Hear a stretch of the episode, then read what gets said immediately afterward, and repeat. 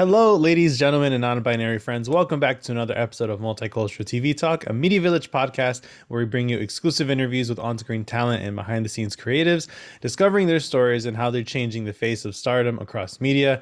I am your host, Juan Ayala. Thanks for tuning in. Now let's get to talking.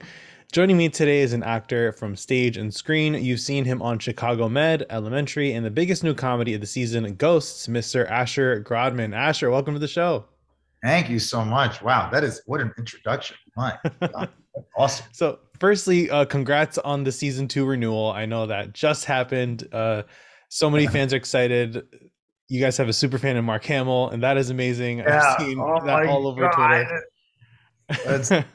I was I um I was uh I mean that, that I was driving home because uh there's there's the, the obviously ten of us in the cast and um and Richie who plays Pete and I are the two New Yorkers so we Mhm. drive to Montreal and back while everyone else flies and um halfway on the drive Richie started reading this tweet to me and I was like what is happening And then he started, and then he took it to the next level. The next day, he started tweeting us individually Mhm.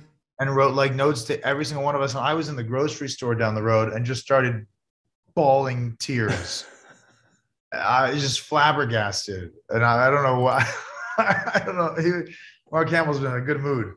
Yeah, that's so sweet of him, really, and and I mean, it just speaks to the how much people love the show. It's such a, it's just a different comedy. It's like we haven't seen a single cam comedy in a while, um, especially with CBS. It's a lot of um, sort of like traditional sitcoms, you know. So seeing this like very fresh take on on what comedy is, and it's also imported from the UK.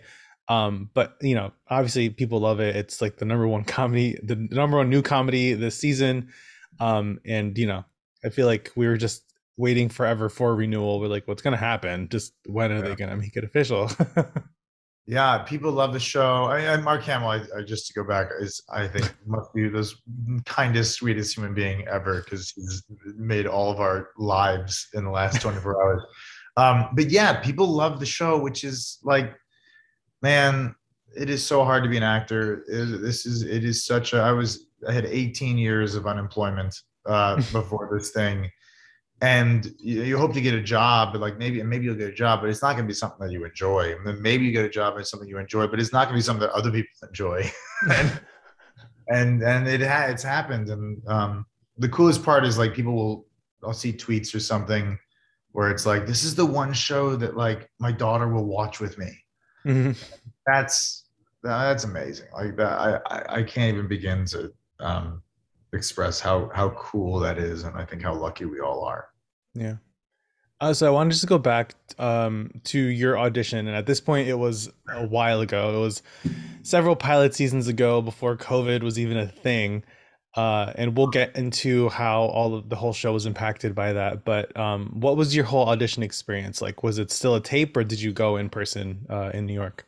Uh, I did go in person. Um, I went in person to CBS, and um, uh, Eric Goldberg, who who's, uh, was casting it along with Rosalie Joseph, and Eric I had known since I was in college, uh, and Rosalie I've known since I was a kid, and um, and I've been doing pilot seasons up until that point. I've been doing them for 18 years, and nobody books pilots. Like it doesn't. I know it's pilot season. Everyone's going for pilots, okay, but no one gets these jobs. It's like winning the lottery. And even if you get it, they're not going to make it. And even if they make it, it's not going to go to series. So just give up. There was like, there was a like a guest star on Blue Bloods that I was like completely amped about. I was like, well, I got to get this guest star. I got to get. My agents Mm. like, calm down. They like you. This ghost crew likes you. And I'm like, no, it's never going to happen. I'll never get that job. Blue Bloods. Um, and lo and behold, so I, I went in and did the audition. Um, I was like an hour late because I was hung up at a previous audition. And when I got into the room, there were like three people there, one of whom was Josh Malina. And I am an obsessive West Wing fan. Hmm. And I got to meet Josh Malina, which was amazing. Um, and then I went in and it was one of those cool things where it's like auditioning after hours was late at, late at night, put a thing on tape a couple times. Uh, and then that whole interaction with my agents happened about Blue Bloods. Um, and then we got a call saying that I was I was uh, the creators wanted to meet me over Zoom, which is crazy. Like Ahead of its time, right? Um, and they gave me some notes. I met with uh, Joe Port, Joe Wiseman, and Trent O'Donnell, who's directing the pilot. Um, and they were amazing. Uh, we did some taped some more things with casting, and then uh, the waiting game began of Mhm. studio tests and network tests and what was going to happen. And it was a day where I thought I was going to find out, and uh, I did favors for everyone in my life that day. I was just trying to turn up goodwill, and then I think around like nine, 10 o'clock at night after I had like begun to lose hope my phone rang. I was down in Tribeca and literally just screaming my head off and jumping for joy and calling everyone I knew, like weeping on the street. It's a lot of crying on the street. My Mm. after we shot the pilot, we then waited for like four or five months to see if they would pick us up, and they were they had to tell us by like March 31st or something like that. This would be March 31st of 2021, and uh, and every day went by, we didn't hear anything. We were like, well, maybe this is never going to happen. Like, and we started hearing rumors. Oh, it's an expensive show. we were like, no. Um, and uh, and I saw Richie that morning. He said, "Come over on March 31st. Come over, have breakfast. We'll commiserate because that was the day that our fate would be sealed." Mhm. Um, so I went over there. We had a great time. Uh, and then I was like, I don't know, because if this is good news, I would really like to drive out to my parents' house, right, and share this with my parents because Mm. I've never had good news about my acting career. But if it's bad news, the last place I want to be is with, at my parents' house with my parents because that's going to be miserable. And Richie, to his credit, was like, "Go to your parents. I feel like, I feel, I feel Mm. like it's it's going to work out." Um, and then I went and didn't hear anything. And then, like nine o'clock at night, I gave up. I started driving into New York, and then I got a phone call. Uh, I started screaming on the phone. I was like, "Oh my god!" My agents called me. All of them. They got to my agent, my manager. They all got together in a big group. They called me and uh, and told me. And I turned the car around. It was raining. I went drove in my parents' house. My dad came out of the house in the rain. He's like, "What? What's happening? What's happening?" And I handed the phone with all my agents to my my dad and my mom, and they told them, and we all started jumping up and down. There's a puppy that joined in in the in the jumping. you know, between those two things, between you booking it and then uh, shooting the pilot, and then like you know, there's like five to six months between each of these, which is just wild. So once you had booked it, if I remember correctly, um, because I followed like the whole cast on Instagram, so I've seen everyone's like stories and and throwbacks and whatnot. So if I remember correctly, you and Richie were about to travel to go shoot the pilot, and then We that's were when there. shut down. No, you were there already. no.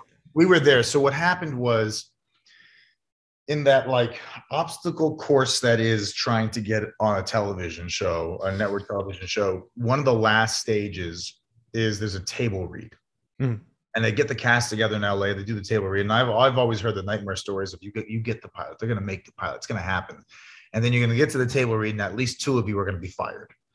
And it's like, oh come on so we, we had a week in LA and they kept pushing back the table read. It was supposed to be on a Monday, then it was going to be on a Tuesday, it was on a Wednesday. They literally pushed it back every single day. Um, so nothing felt certain. And then they finally pushed it to Friday. And around the Wednesday, uh, COVID things started bubbling up. I think it was Mm. that Wednesday or that Thursday, the NBA shut down. And then suddenly we were like, is there a chance that we get this thing? And then the world breaks. and that's the end. Um, and uh, we did the table read on a Friday morning finally. Uh, we sat in this little room with no windows as they pulled us out one by one to like do uh, um, like physicals on us or something. Um, and eventually our director walked in the room and said, Great, they loved it. And then it was like, Let's start rehearsal. We are like, Wait, what? So we're alive? And he's like, Yeah, yeah, we're alive.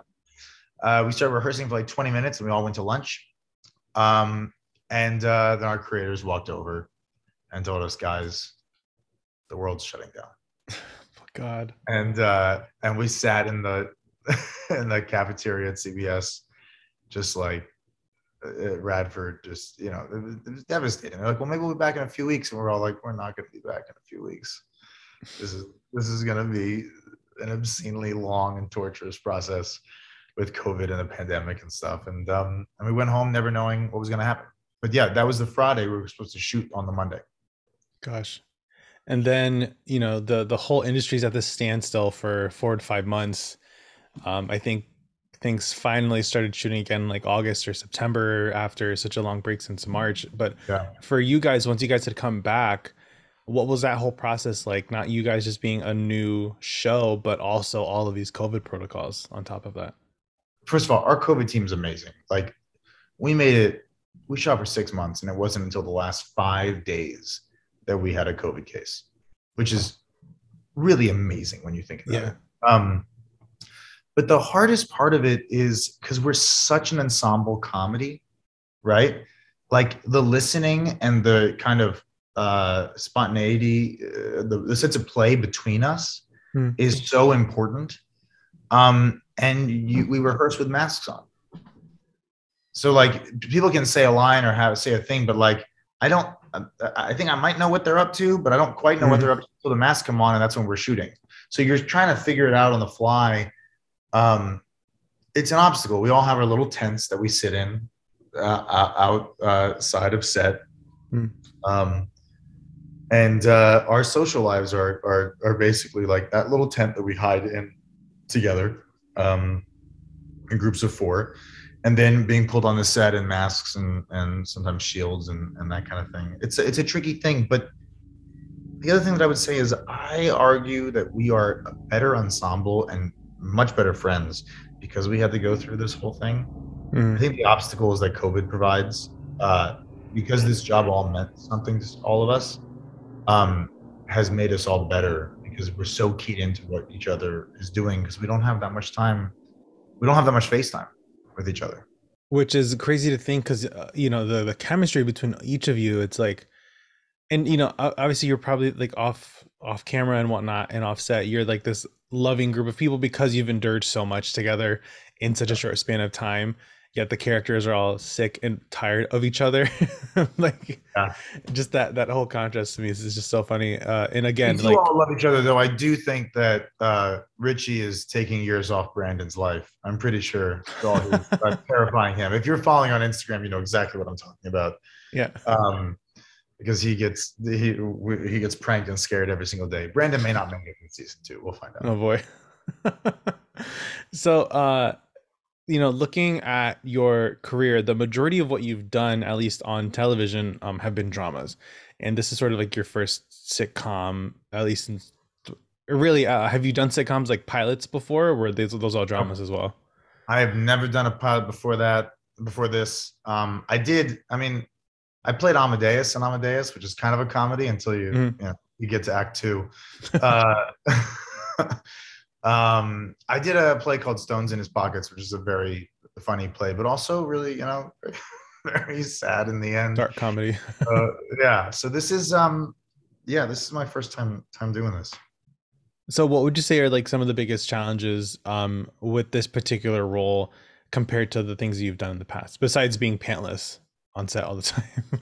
It's funny actually. The greatest, um, the scariest part is having to be funny. That was the scariest part. Um, and then the solution to that, at least in my head, was the pantless thing. Mm. Because I was like, wait, hold, stop! You're freaking out. Stop! You're not wearing any pants. No matter what you say, the, uh, you're not wearing any pants. So the, you're, the writers gave me this amazing gift uh, with the the the pantless thing because he's a dude who objectifies people, and he is half naked. So he's like constantly objectified um, and brought down to side because of the wardrobe. So there's that, and then the other thing that helped me a lot was trying to think about. You know, there's a musicality to it. There's a rhythm to it, and when I'm with the cast and the ensemble, that rhythm and that musicality becomes very self-evident. And then there's a point of view on things that, as for an actor, is always the the bread and butter of any of any role, right? So Mm. Trevor, it was like, man, life was fun. Death should be fun too, and no one else wants to have fun or party the way that he does, which leads to this kind of like puppy energy of like just looking for action constantly. Um, even the, the you know, there's an episode recently where he's looking, you know, he's hoping a guy falls off a ladder to have a good time. Does anything, please, right? Um, and uh, and so that point of view on stuff um, is very helpful to find the funny, and then also being able to rely on a lot of you know Jewish humor because mm. I, I'm I, I'm in the very rare position of being a Jewish guy who gets to play a Jewish guy on television, mm. and that's very cool. So, looking back at your successes, if you were to tell your 13 year old self that you'd made it this far, do you think they'd believe you?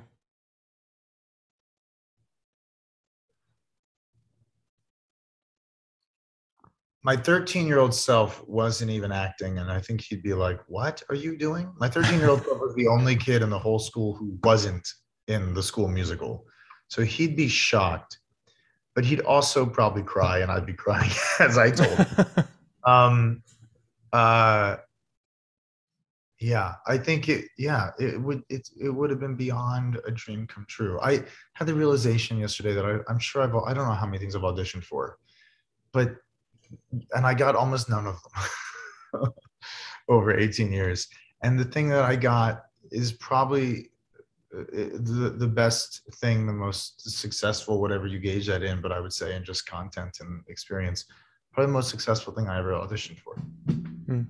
Which is amazing. I mean, like I, uh, it's, it's, um, you know, I'm trying to make a point of taking it all in because it's a really remarkable thing. Yeah. And if you could give that 13 year old you any advice, what would you tell them? I would say that there's a lot of things that are like scary out there, but sometimes the anticipation of those scary things is much worse. And you, you try to run towards your fears as much as you can. Uh, especially in this business where there's just the only person you will never see act is you. So it's completely disorientating and uh, endorse uh, dis, dis, why can't I speak? Orienting. Disorienting. disorienting. Um, and people will tell you stuff, and people will make money off of telling you stuff and making you believe a certain thing about yourself. And um, that's really scary and really hard. Uh, and the more that you can listen to how you feel, find something to stabilize yourself, to orient yourself, um, which is usually just focusing on what's the story you're telling. Mm. And then being aware of, okay, what's a fear in me versus a legitimate fear? Um, that's what I would say. Awesome. Well, Asher, thank you so much for joining us today on Multicultural TV Talk. Uh, if anyone wants to give you a follow on Instagram, where can they find you? Asher Grodman uh, at Asher Grodman on Twitter or or, uh, or Instagram. And you can all follow us at Media Village Com on Instagram. Thank you all for listening. Don't forget to subscribe to Media Village Podcast to never miss an episode. And you can catch season one of Ghosts on Paramount Plus and stay tuned for season two. I'm Juan Ayala, and you're listening to Multicultural TV Talk.